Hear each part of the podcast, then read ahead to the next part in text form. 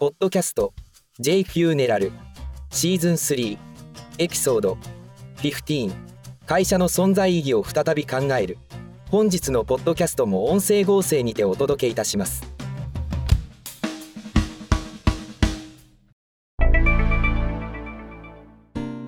この2日間ポッドキャストの配信をお休みしておりました。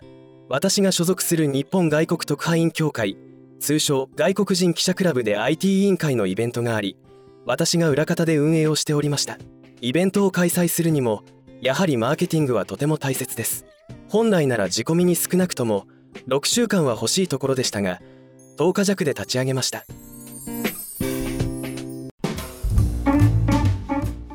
今日のお話は会社の存在意義を再び考えるです。企業が存在し続けるには価値を生み続ける必要がある。その条件とは何かを考えるとやはりマーケティングというところに落ち着く。しかしマーケティングって何かを改めて考え直す必要がある。私のこのポッドキャストでも幾度も価値と意義の話をしています。価値というのはそれぞれ違う。10人と色。というのはそこにある。しかし意義は一つしかない。つまりなぜと何と誰のために今はかつてないほど企業が消費者だけではなく株主からさらに社会から存在意義が問われる時代になっている。これはかつて堀江貴文さん通称堀江門が村上ファンドと小さい親会社を買収して大きな子会社の経営をしようというところに目をつけた時代から始まっているのだろうと。そして含み資産にも目を向けた。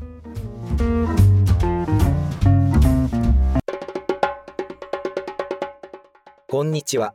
今のところ日本でたった一人の葬儀早々ビジネスおよびマーケティングポッドキャスター有限会社 YEY の和田です。死に方改革研究者および旅のデザイナーあの世への旅です。葬儀者以外に一般の人へもアイデアを形にするお手伝いのポッドキャストです。さてここにはいくつかポイントがあります。存在意義とは価値以上の内容で。1自社はなぜその事業をやっているのか。2自社は何のためにその事業をやっているのか。3自社は誰のために。つまり自社が社会から消滅したらどうなるかということを問いかけている。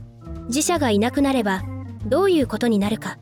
大企業ほど社会へのダメージは大きいだろう。なぜなら日本の企業の99.7%が中小零細企業だが日本の雇用の30%が大企業であるからだ。地域から葬儀屋さんがなくなってたまに廃業する葬儀の依頼ができなくなることは今のご時世ではまずありえない。しかしもし互助会でお金を預けていたら実は50%までしか保証されていないので経産省の役人が監督不行き届きで首が飛ぶので動きますけど実際普通の葬儀屋さんだろうが互助会だろうが消えたとしても今はネットブローカーの時代でどこかを紹介してくれる時代でもあります。ところでアウトドアグッズなどを作っているパタゴニア社をご存知だろうか。B コーポレーションと呼ばれている。この B コーポレーションとは何か。審査基準は多岐にわたるが簡単に言えば株主だけではなく社会への使命感を持っている会社が得られる称号である。日本企業も何社か存在する。例を言うなら横浜市栄区の石井造園さん11名の会社で世界トップとして認められている。つまり存在意義とは仕組みを作っての活動である。マーケティングは売る市場を作る作業だが深掘りをすると仕組み作りである。パーパスミッションゴール会社の存在意義が社会での存在価値につながる。大きな話になってしまったが売ることは何か売れるものがあることだ。それをどうやってと。日本人は物を作ってからさあどう売るかと考えることが多い。メーカー思考しかし本来なら企画を通しているはずだが企画ですらお金が入ってくる仕組みを意識していないことも多い。本来マーケティングをやる場合チャリンというところを意識してスタートにしないといけない。お寺で言えばお布施が入ってくるところ。葬儀社で言えばきちんと集金ができたところ。飲食店でも食い逃げができない仕組み。そしてぼったくりと思われないように。この前友人と新宿でチェーン店の居酒屋に入った。週末でまだまん延防止措置対策中でもあり。高額なお通し料席代週末代サービス料を加算してきた。しかも1人最低2品プラスドリンクと時間制限あり。